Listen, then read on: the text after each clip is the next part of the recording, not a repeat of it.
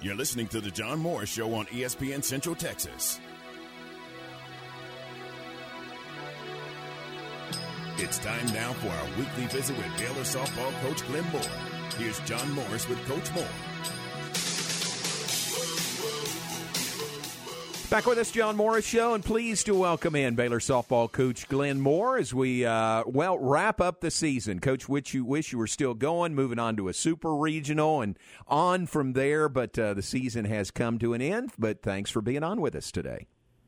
Well, thanks for having me, John. It's been a pleasure all year really excited about uh, what this team accomplished this year. Yeah, and there's a lot to be excited about, right? You you uh, you finished earlier than anybody would have liked, but man, w- you had some real highlights during the year. Yes, I, you know, again, I I think um, I think this team really performed well at a high level every time they went out there. remember one time earlier in the year where I felt they had allowed the uh, you know the rigors of uh, class and school and being on the road uh, let them show up a little bit less than uh, they were typically showing up uh, with energy and excitement. And we discussed that and I don't think it happened again the rest of the year and certainly came away with some memories and some big wins and tough losses. But um, man I think they really maximized the, their ability through some adverse situations with injuries and illnesses and things like that. So I'm really proud of them. Yeah, six uh, top five wins. I mean, I don't know this. I should have asked Katie uh, Gilmore, but have you ever had that many top five wins in one season?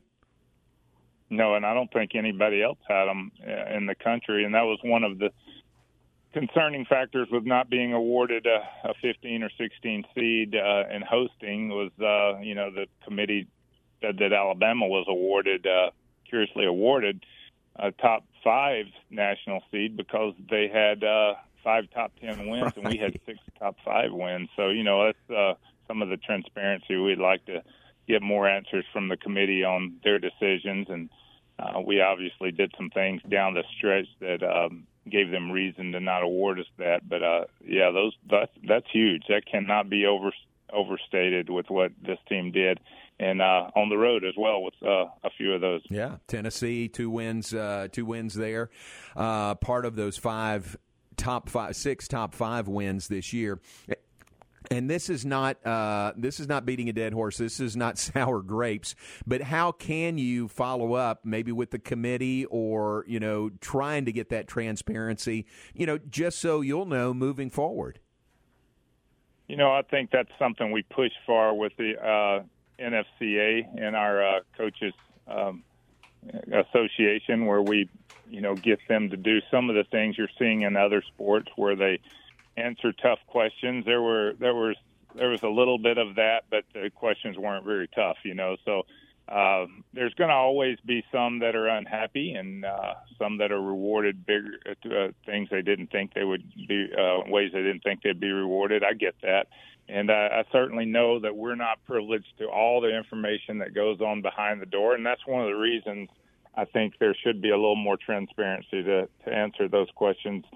I'm not saying they made the wrong decisions, but we would just like to know why they make those decisions sometimes. Sure. And would it affect maybe your scheduling moving down the road if you get, you know, get some answers like that? Yes, and you know we I've scheduled uh, according to what I've heard over the years right. uh, was important as as well. You know that's a that's another thing. Our our strength of schedule overall was lower than I can I can't even figure out how they rated us at uh, such a low strength of schedule. Uh, but I, I do know that some of the teams that traditionally are that we played that are traditionally top 100s uh, fell pretty low into the 150s and, and even lower we won all of those games. So uh, I've always heard that if you're going to play those those teams with the uh, um, higher uh, strength of schedules, uh, uh, RPI, then you need to make sure you don't lose them. And we didn't lose those games. Uh, the only losses we have, I think, were top 100. So it shouldn't have hurt us a whole lot. But we had some really, really big uh, key wins that uh, turned a lot of heads. Yeah, and the uh, the interesting part is you've got the win over Oklahoma, the gift that keeps on giving, because now Oklahoma is back hosting a super regional, and that one, you know, on the uh, lost side of the ledger keeps showing up, and and you you you can almost feel people saying, "Ooh, one loss, who beat him? Oh, it was Baylor." yeah, isn't that big? You know, as as uh, they continue to play really really well. It is big, and those who know the sport and know what's uh, you know how it's supported up there and and uh you know with NIL and everything that's going on these days to you know to know the the the level or unlevelness of the playing field to be able to uh, get a victory there. And and and the kids competed even in the three losses against them. They competed really well and they've won more than half their games by the eight run mercy rule. Uh, they're just uh you know an elite level club and and everyone brings the up Baylor um you know, every time they play. The yeah. one loss and that blemish there is something, you know, they of course hate, but it's uh, certainly something that our girls can be proud of. And it was no accident. We didn't play a perfect ball game, but we played well enough to, to beat them on that occasion. All right, let's go back to that date, February nineteenth, Getterman Stadium. You beat uh, beat Oklahoma four to three. Shea Govan had a big three run homer, and pitching wise, it was the combo of uh, Dari Orme and Aaliyah Binford. Uh, and, and, that was a big part of that win, wasn't it? To have those two who really complemented each other, uh, you know, to to work to get the victory over OU. Absolutely, and, and neither of which we did we have in postseason. You know, we we lost uh, Aaliyah shortly after that, and um, uh, out for the season, and then uh, Dari, of course, uh, we shut her down just recently. Um, but uh, Dari throws hard. Aaliyah can throw hard and mixed speeds, and that was the key when Dari went as far as she could go. We had a great uh, uh, change of pace, if you will, a different look with Aaliyah that kept them off balance. They're, you know, they're 15 deep and All-American type hitters, so they can lose several of their top hitters and bring in, um, you know, that type of talent to to replace them. So there's no there's no easy outs on that team, so you have to keep mixing that up. And uh, it was an outstanding pitching and defensive performance that night. Yeah, great, great win, really was. Uh, and that was where I was going. Was down the stretch, you didn't have either of those pitchers, you know, that helped you to the to the big win over Oklahoma. Uh, the others uh, stepped in. Riley Crandall seemed like really grew up and and got some big wins, big innings for you. And then uh, Casey West also. I mean, they were huge. Those were the two that helped you sweep Texas late in the season. Yeah, Riley got two wins against uh, number five Texas and uh, one in their backyard, and Casey got the middle game as well. So they certainly uh, performed very well, and it was great to see, and just so proud of the girls to easily could have folded and said, "Hey, we don't have our best, and we need our best against top ten opponents, and uh, we're defeated." But these kids never. Know, we preach it every year, John, to to play the name on your chest. You know, to to be better than uh, we were the game before, and live up to the abilities of Baylor, but you just you know the the, the subconscious just has to know what's on the other side to a degree and and uh, what you're up against and your challenges and even internal challenges. So um, this team never allowed that to affect them, and they would uh, meet those challenges. Uh, you know, vocally with each other and, and their team meetings and calling team meetings, player meetings, and challenging each other and always stepped up to the plate. Didn't always play a great game, but they certainly competed every time they were out there. Glenn Moore, our guest, Baylor's head softball coach, just wrapped up their season, and uh, only one senior on your team this year, Josie Bauer. Great senior, great leadership. It's fun to celebrate her on Senior Day. But that says you've got a lot of young players in key roles, and uh, a lot of girls coming back. We really do, and I have said this is one of my favorite teams to coach, favorite teams to go to um, uh, road trips with, favorite teams to go to restaurants with. They just enjoy. Um, the the Baylor fan that supports Baylor would love hanging out with this team. They love Baylor, love representing this school, and there's a lot of talent there. And we have some talent coming in. Yes, we're going to miss Josie.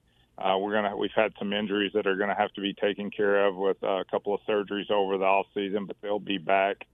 Um, yeah, I'm just really, really, really proud of what this team. This team was fighting some adversity at the regional with the stomach bug that was going through hmm. through the team, and you know some things that uh, you know people don't know about. I just showed the character of of what they're about and how they fought no matter the adversity. How about uh, how about somebody like Sydney Collazos who uh, doesn't travel with you guys on Wednesday to Salt Lake City? She's taking the MCAT and and then travels out there late uh, the night before and then plays a game. I mean, that really speaks to a quality person and student athlete that she is. Well, it's these dang 4.0 students. You know, they're just uh, right. I, need to coach the C the C level students because they can identify with me a lot more than those. That, you know, she got in with Dan Ingham at about three o'clock in the morning. Oh gosh! The morning before we play our first game, and steps right in there, and and uh, you would think she had had eight hours of sleep and was bouncing off the walls, ready to go after a seven-hour MCAT. Um, test all day long that she felt like she did pretty well on, but she's something else. And you know her; she's high energy anyway, such a leader, and just a just a blessing to coach. That's neat. That's a great story. What was your message to the team, either right after uh, the loss to Ole Miss that ended your season, or you know later that night, or when you got back? What, what was kind of your message that you wanted to leave with them? You know, we we stayed in the moment, and I applauded them for the team and the joy they gave me, of course, of coaching them. Um, not every year is like that. Um, you, you have struggles, and different players handle the struggles differently. Uh, this team was truly a team, and and just motivated me to coach. So I applauded them for that. Of course, we talked about Josie and her contributions. We always have a tradition of uh, having a meal together that right before we start our exit meetings and and uh, you know uh, acknowledging the contributions of the seniors. And it was easy this year with such a great leader in Josie. So we do that. And then we ask her to get her hugs from the team and ride off into the sunset. And we make the transition into the the next year's team. And I start challenging them. And the biggest challenge with this next year's teams we're going to we'll be basically the same team with a few additions that we were this year. And um, uh, you know, obviously that's exciting. We've just got to get healthy. Um, but the big challenge is to be able to recreate that culture that we had this year that won us a lot of games uh, against teams that might have been equally as talented as us. So, talk to them about working hard and uh, obviously complimenting them on what we we've done, but and enjoying that for a little while, but making sure we understood it's gonna uh, gonna be hard to uh, match that culture and that camaraderie the talent will be there and it'll be improved as well with the experience. But the uh, the challenge will be uh, matching that same culture. Yeah, well, have no doubt you'll figure out a way to make that happen. Uh, again, congratulations on a really good season back in the NCAA tournament this year, and uh, we appreciate your visits all season long. And thanks for being on with us again today.